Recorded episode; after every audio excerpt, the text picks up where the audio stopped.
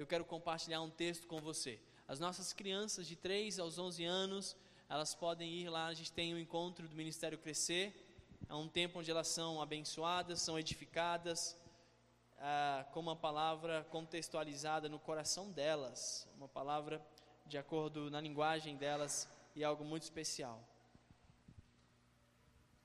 Pega a sua Bíblia abre comigo no Evangelho de João.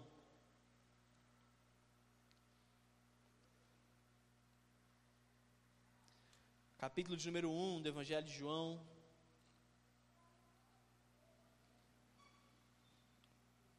Nós vamos ler apenas o versículo de número 14.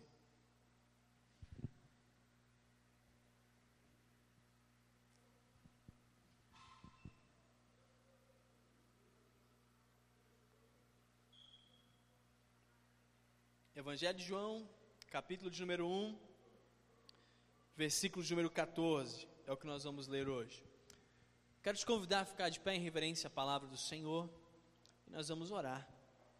Vamos ler o texto sagrado. Hoje nós vamos iniciar uma nova série de mensagens chamada Alegria do Natal. Nós estamos em dezembro, é o mês do Natal, é o mês onde as famílias se preparam para comemorar, claro que com vários ajustes devido à pandemia, mas a gente se prepara para comemorar, para presentear alguém, para abençoar a vida de alguém. E esse mês é aquele mês que nós comemoramos então e nos alegramos porque nós sabemos e celebramos, comemoramos que Jesus nasceu, que ele veio ao mundo. E o fato de Jesus ter vindo ao mundo traz para nós grandes alegrias. A maior alegria que você pode ter não é o fato de saber que haverá um presente ou que você vai ganhar alguma coisa, mas a maior alegria está em saber o que de fato importa saber é entender o que Jesus proporciona para cada um de nós à medida que ele veio à terra. Então, a cada domingo, nós vamos entender um ponto positivo, algo pelo qual nós podemos alegrar mediante o Natal e o teu coração nesse mês de dezembro então vai se encher de alegria à medida que você vai aprender as verdades sobre Jesus Cristo e quem ele é e a importância dele sobre os nossos corações. Por isso eu quero te motivar a estar conosco nessa nova série e aprender um pouco mais sobre quem é Jesus e a importância que ele tem nas nossas vidas. E hoje a nossa primeira mensagem Evangelho de João, capítulo de número 1, versículo de número 14. Olha o que diz a santa e amada palavra de Deus. Diz assim: e o Verbo se fez carne e habitou entre nós, cheio de graça e de verdade, e vimos a sua glória, glória como do unigênito do Pai.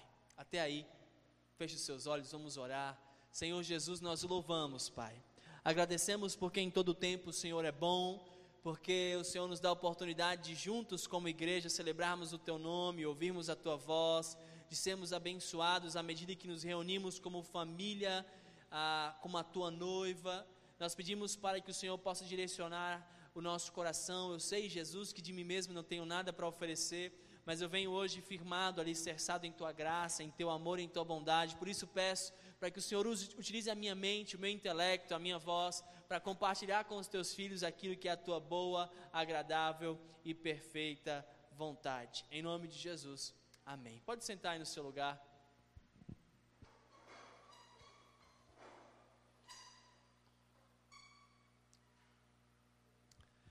Você já teve aquela expectativa de ficar esperando alguém chegar?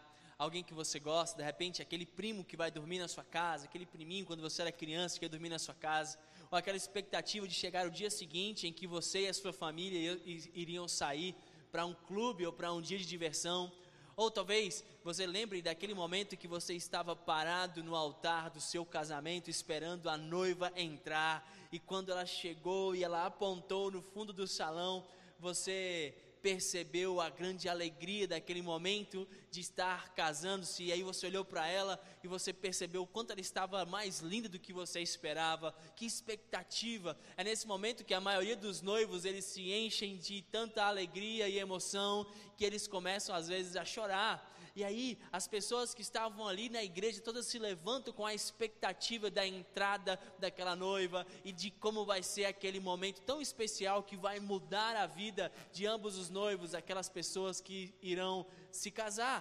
Uma grande expectativa. Essa expectativa existe no coração de alguém. E quando nós amamos, isso é gerado em nós. Eu me lembro de uma entrevista que eu vi de um jogador de futebol do Flamengo, um jogador antigo. Ele se chama Ronaldo Angelim, ele foi um zagueiro do Flamengo. E ele, na sua entrevista, estava falando dessa expectativa de jogar no time do coração dele. Ele, ele havia jogado no Fortaleza, ele era da cidade do Nordeste, e ele jogava nos times do Nordeste, e aí então ele recebeu uma proposta, estava jogando muito bem, recebeu uma proposta para ir para o Palmeiras. E naquela época que ele recebeu essa proposta, o Palmeiras estava muito bem, disputando Libertadores, que era um campeonato muito importante aqui na América do Sul, e aí ele, no mesmo dia, ele ia, ele ia assinar o contrato com o Palmeiras no dia seguinte. E aí ele recebeu uma ligação do treinador do Flamengo e alguém convidando ele para ir jogar no Flamengo. Mas naquela época o Flamengo estava numa situação difícil, não estava tão bem assim, estava fugindo do rebaixamento. Mas Ronaldo Angelim, ele era um torcedor e ele falou que não pensou duas vezes e foi para aquele time que aparentemente era menor, que aparentemente era menor no sentido de não estar jogando no alto nível, né? De não estar realizando e participando de grandes competições, mas era aquilo que ele amava e era o que ele queria. No texto que nós encontramos aqui, nós temos dois momentos especiais. Nós temos um povo com grande expectativa, como quem espera uma noiva, e nós temos alguém que é o próprio Deus se revelando, um Deus que vai agora se rebaixar, é um Deus que vai se humilhar e que vai assumir a posição de um homem.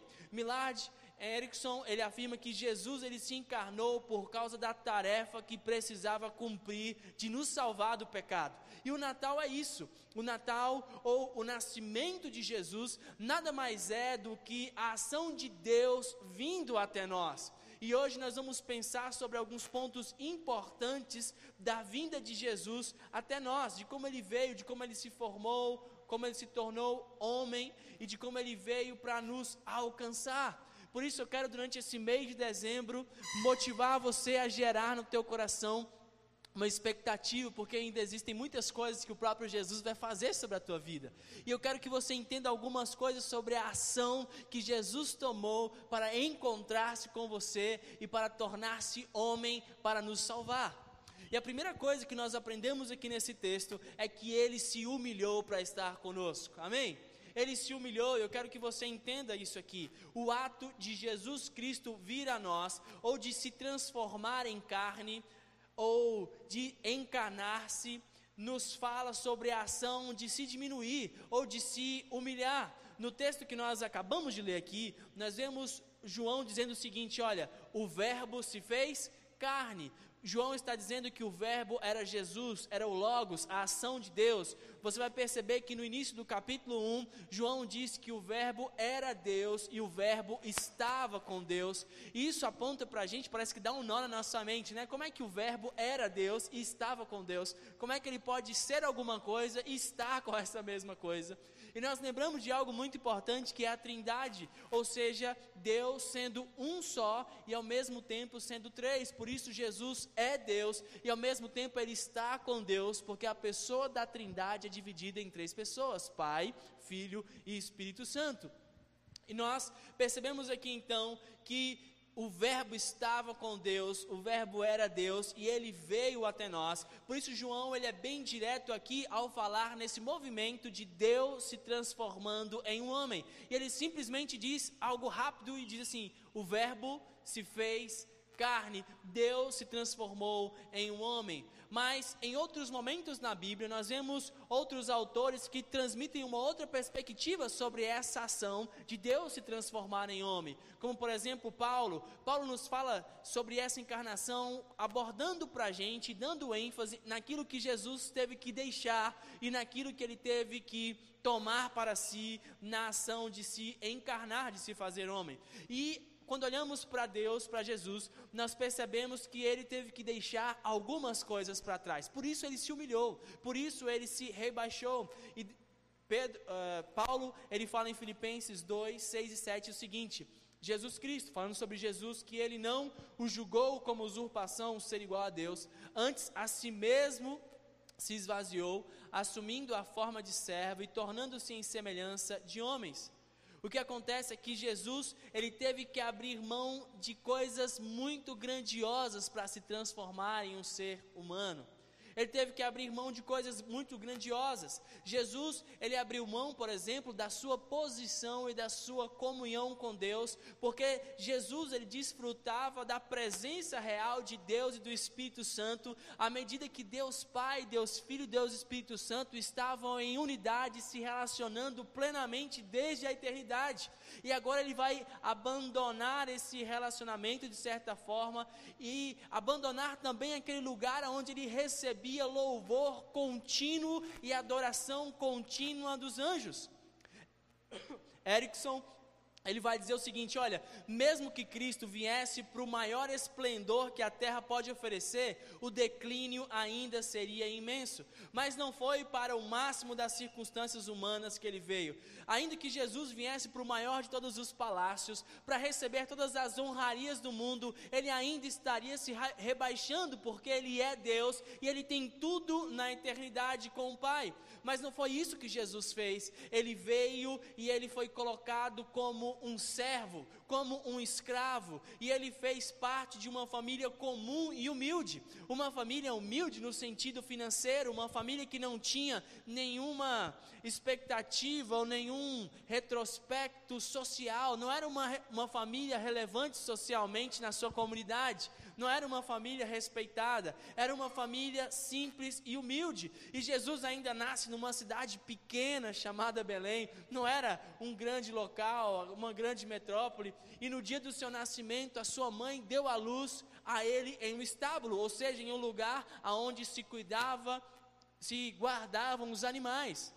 Afinal de contas, a cidade que Jesus estava naquele momento em que a sua mãe foi dar à luz estava cheia, todas as hospedagens, as, as hospedagens estavam cheias, lotadas. Jesus nasceu em um lugar onde se guardava os animais e ele foi colocado ainda bebê em uma estrebaria ou naquele lugar onde se coloca comida para que os animais pudessem comer, de maneira que Jesus ele se humilha, ele se rebaixa, ele vai até um lugar aonde poucas pessoas teriam orgulho, a alegria de estar. Mais do que isso, Jesus também se humilha à medida que ele se coloca debaixo da lei. A palavra de Deus nos diz que o próprio Deus ele fez a lei. Ele fez a lei para o povo de Israel, para que aquele povo percebesse a necessidade de um Salvador. Era para aquele, a lei era para aqueles que não conseguiriam viver em paz sem regras. E Deus então estabelece uma lei para que o povo pudesse viver bem, e essa lei também faria com que aquele povo percebesse a necessidade de ter um rei, porque à medida que eles notassem que eles não conseguiam obedecer a lei em tudo, eles diriam: Cara, a gente precisa de um Salvador, e a presença do Salvador se manifestaria sobre eles. Mas agora, Jesus se coloca também debaixo da lei. Imagine um general que estabelece regras mas que agora aí mesmo vai ter que obedecer e se rebaixar como o menor dos seus soldados para obedecer cada uma daquelas regras. E é isso que Jesus faz. Jesus ele se coloca debaixo da lei e ele a cumpre nos mínimos detalhes. Jesus foi circuncidado ao oitavo dia. Jesus, no templo próprio, foi levado ao templo para o ritual da purificação da sua mãe. Nós vemos isso em Lucas capítulo 2. E Paulo diz que por causa que Jesus se sujeitou à lei, ele estava apto para redimir o povo. Talvez o ponto mais alto da humilhação de Jesus descendo para estar conosco seja a morte. Você lembra que Jesus nasceu como menino, como um bebê, mas ele, ao chegar a data, o momento específico, ele se entregou na cruz para morrer por nós. Talvez você nunca tenha pensado sobre isso, mas lembre-se que Jesus, ele é a própria vida. O próprio João vai dizer que ele estava no princípio e ele estava com Deus, e por meio dele foram feitas todas as coisas. Ou seja, aquele que tem o poder de dar a vida, aquele que criou e que fez todas as coisas, agora se coloca numa posição de poder experimentar a morte aquele que não tem início, meio ou fim, aquele que é eterno, se coloca numa posição de poder morrer. Aquele que é o criador, o doador, e o Natal nos lembra que Cristo, ele está caminhando em direção à humilhação, em obediência ao Pai e por amor a cada um de nós. Irmãos, lembrem-se que aquele que nunca pecou, ele agora vai absorver em sua vida o preço e a consequência do pecado.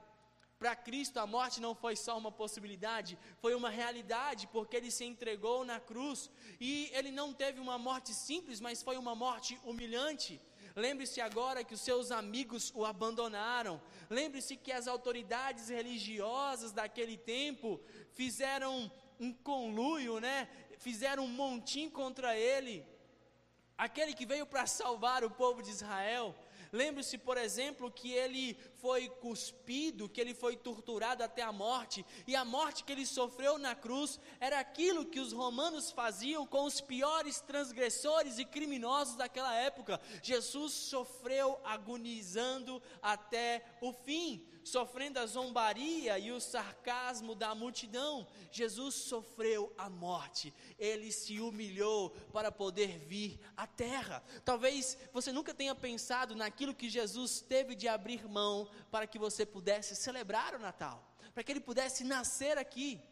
E ele abriu mão da sua glória no céu, para poder ter um encontro real e para que eu e você pudéssemos ter vida e vida em abundância ele se humilhou. O Natal é Jesus humilhando-se para nos encontrar.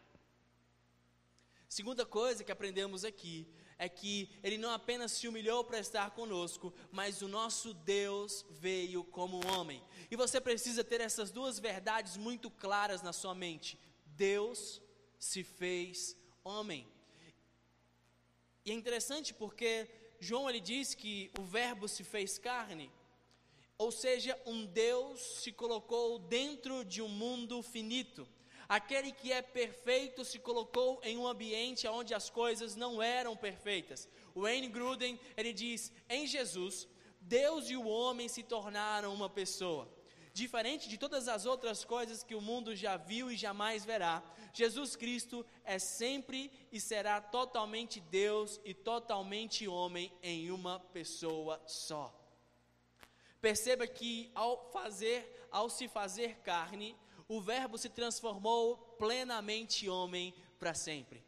Um homem igual a você, igual a mim. E Jesus, ele tinha algumas características que o fizeram homem. Primeira característica é que ele nasceu de uma humana. Você sabe a história e diz que o nascimento de Jesus, ele nasceu de uma mulher, Maria, e o fato dele ter vindo, né, ele foi concebido pelo Espírito Santo no ventre de Maria. O Espírito Santo colocou lá a semente no, no ventre de Maria e ela então dá luz. Maria estava noiva, prometida para casar-se com José, mas antes de que eles concretizassem o casamento através do relacionamento sexual, Maria, sendo virgem ainda, ela dá a luz a Jesus mas ela nasce de uma mulher, ele veio de uma humana, alguém especial. Nós vemos isso lá em Mateus 1, 18. Jesus, ele tinha também um corpo humano igual a mim e a você, ele era 100% homem. Como qualquer criança, Jesus iria crescendo e se fortalecendo. É isso que a Bíblia diz, lá em Lucas 2,40. E quanto mais o tempo ia passando, mais ele ia crescendo em sabedoria, estatura e graça diante de Deus e diante dos homens.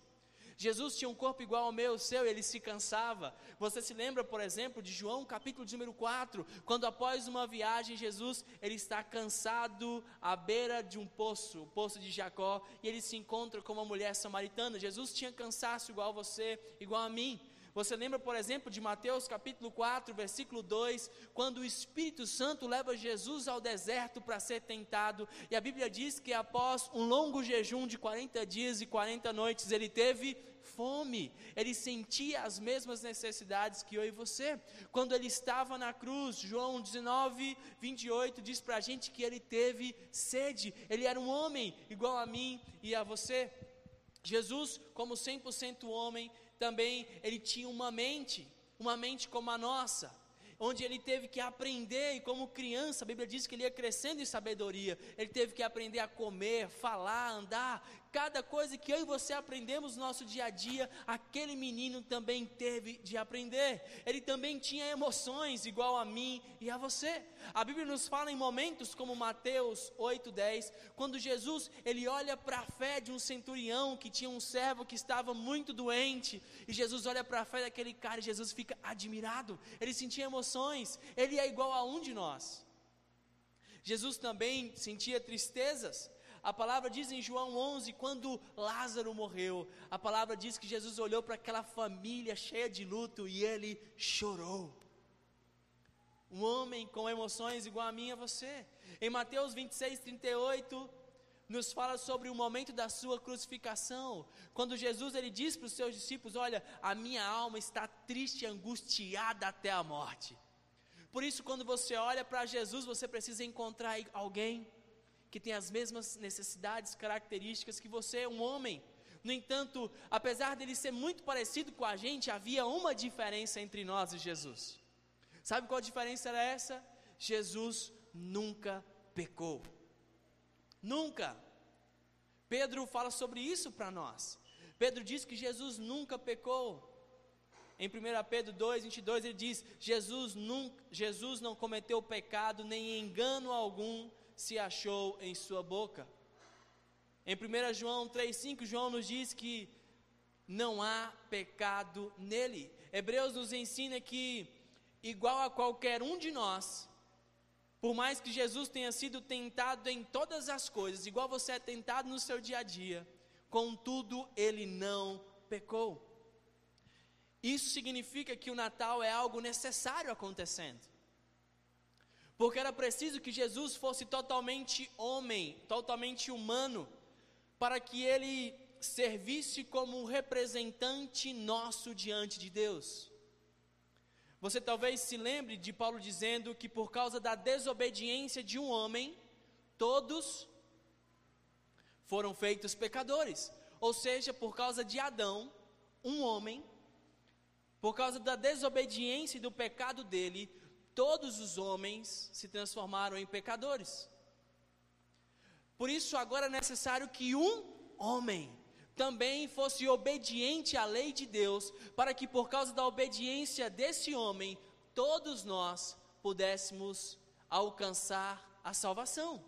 Por isso Jesus precisava ser 100% homem. E é nesse momento em que João está dizendo que ele se fez carne, ele se fez o homem para que puder, para que você pudesse ser alcançado pela graça, o amor e a bondade de Deus. Era necessário que ele fosse 100% homem, que sofresse, que passasse as lutas que eu e você enfrentamos. E entendendo que ele era 100% homem, nós sabemos que ele conhece cada uma das nossas necessidades. Ele sabe e entende as lutas que você enfrenta e passa, porque ele sofreu as mesmas. Quando você, porventura, sentir-se traído, lembre-se que Jesus foi abandonado por alguns amigos. Quando você sentir que alguma coisa não deu certo, lembre-se de Jesus.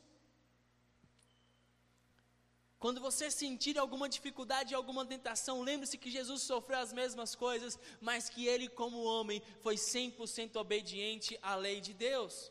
Se Jesus não fosse totalmente humano, a sua obediência em nosso lugar não teria sentido. Mas era necessário que ele fosse 100% humano para que ele também pudesse morrer em nosso lugar. Hebreus 2,17 diz: era necessário que em tudo se tornasse semelhante a seus irmãos, que ele fosse, iguais a, ele fosse igual a nós para que viesse a ser o sumo sacerdote misericordioso e fiel nas coisas que dizem respeito a Deus, a fim de fazer propiciação pelos pecados do povo. Era necessário que ele fosse homem para que ele pudesse ocupar o nosso lugar na cruz. É por isso que ele se fez homem. Mas Jesus também era 100% Deus. Da mesma forma que o nascimento dele de uma mulher nos fala que ele era um homem, o nascimento de Jesus também nos fala que ele era Deus. Lembre-se que ele não nasceu de algo natural, ele nasceu através da ação do Espírito Santo de Deus sobre uma mulher que era virgem. O seu nascimento nos indica que ele foi obra milagrosa do Espírito Santo. E Paulo também vai ajudar a gente a compreender que Jesus, ao mesmo tempo que era 100% homem, também era 100% Deus. Em Colossenses 2:9, Paulo diz: Nele, em Jesus, habita corporalmente toda a plenitude da divindade. Certa vez, em uma discussão com alguns fariseus, perguntaram para Jesus, dizendo: Jesus, mas por acaso você chegou a ver Abraão? Você viu Abraão? E Jesus respondeu para ele dizendo: Antes que Abraão existisse, eu sou.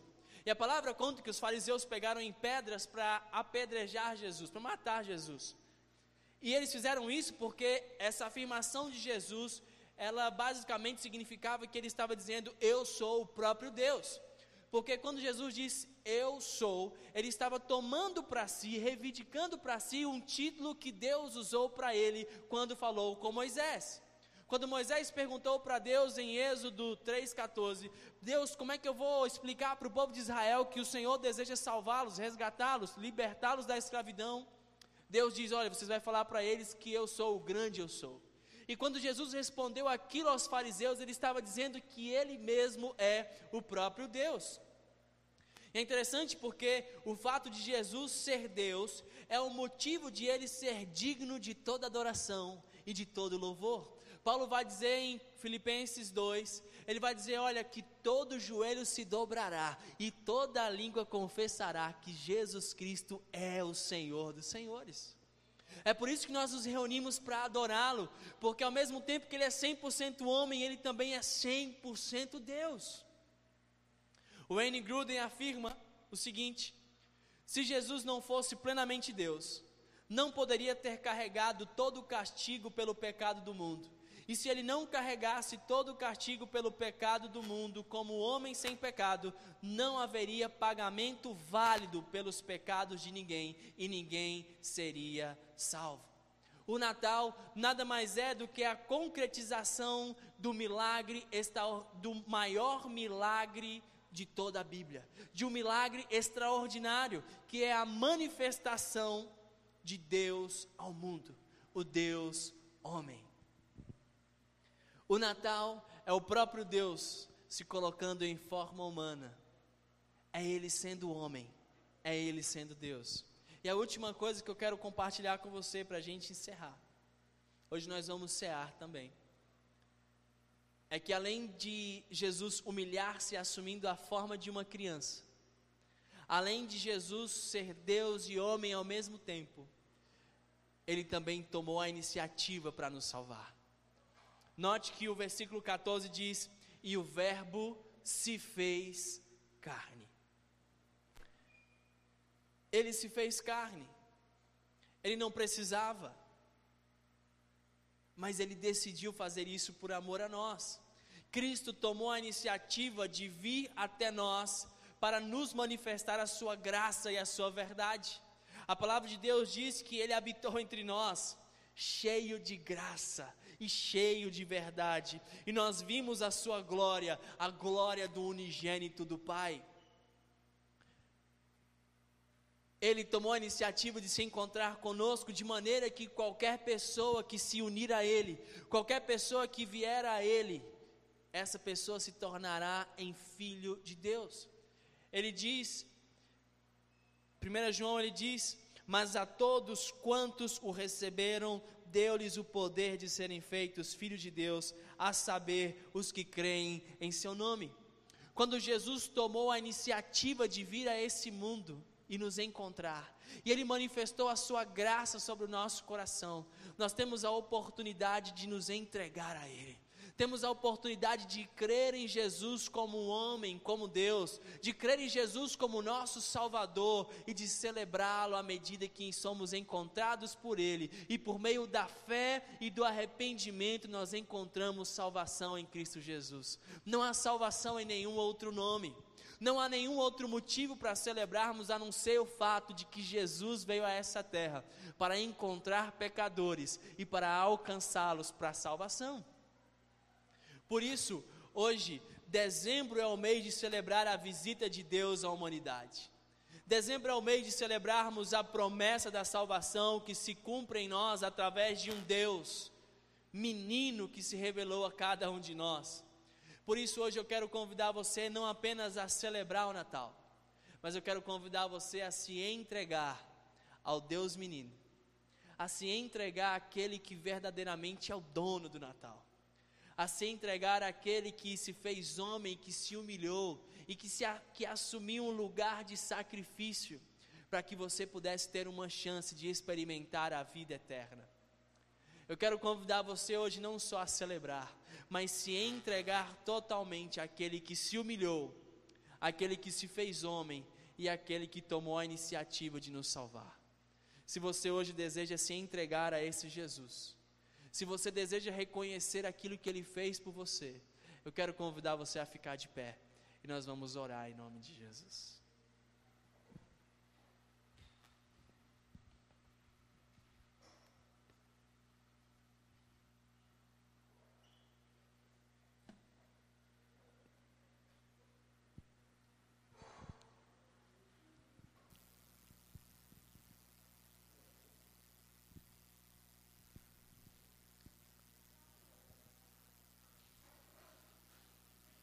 Em Lucas, capítulo 2, Maria vai recitar um cântico de alegria pela honra de receber o Filho de Deus em seu ventre.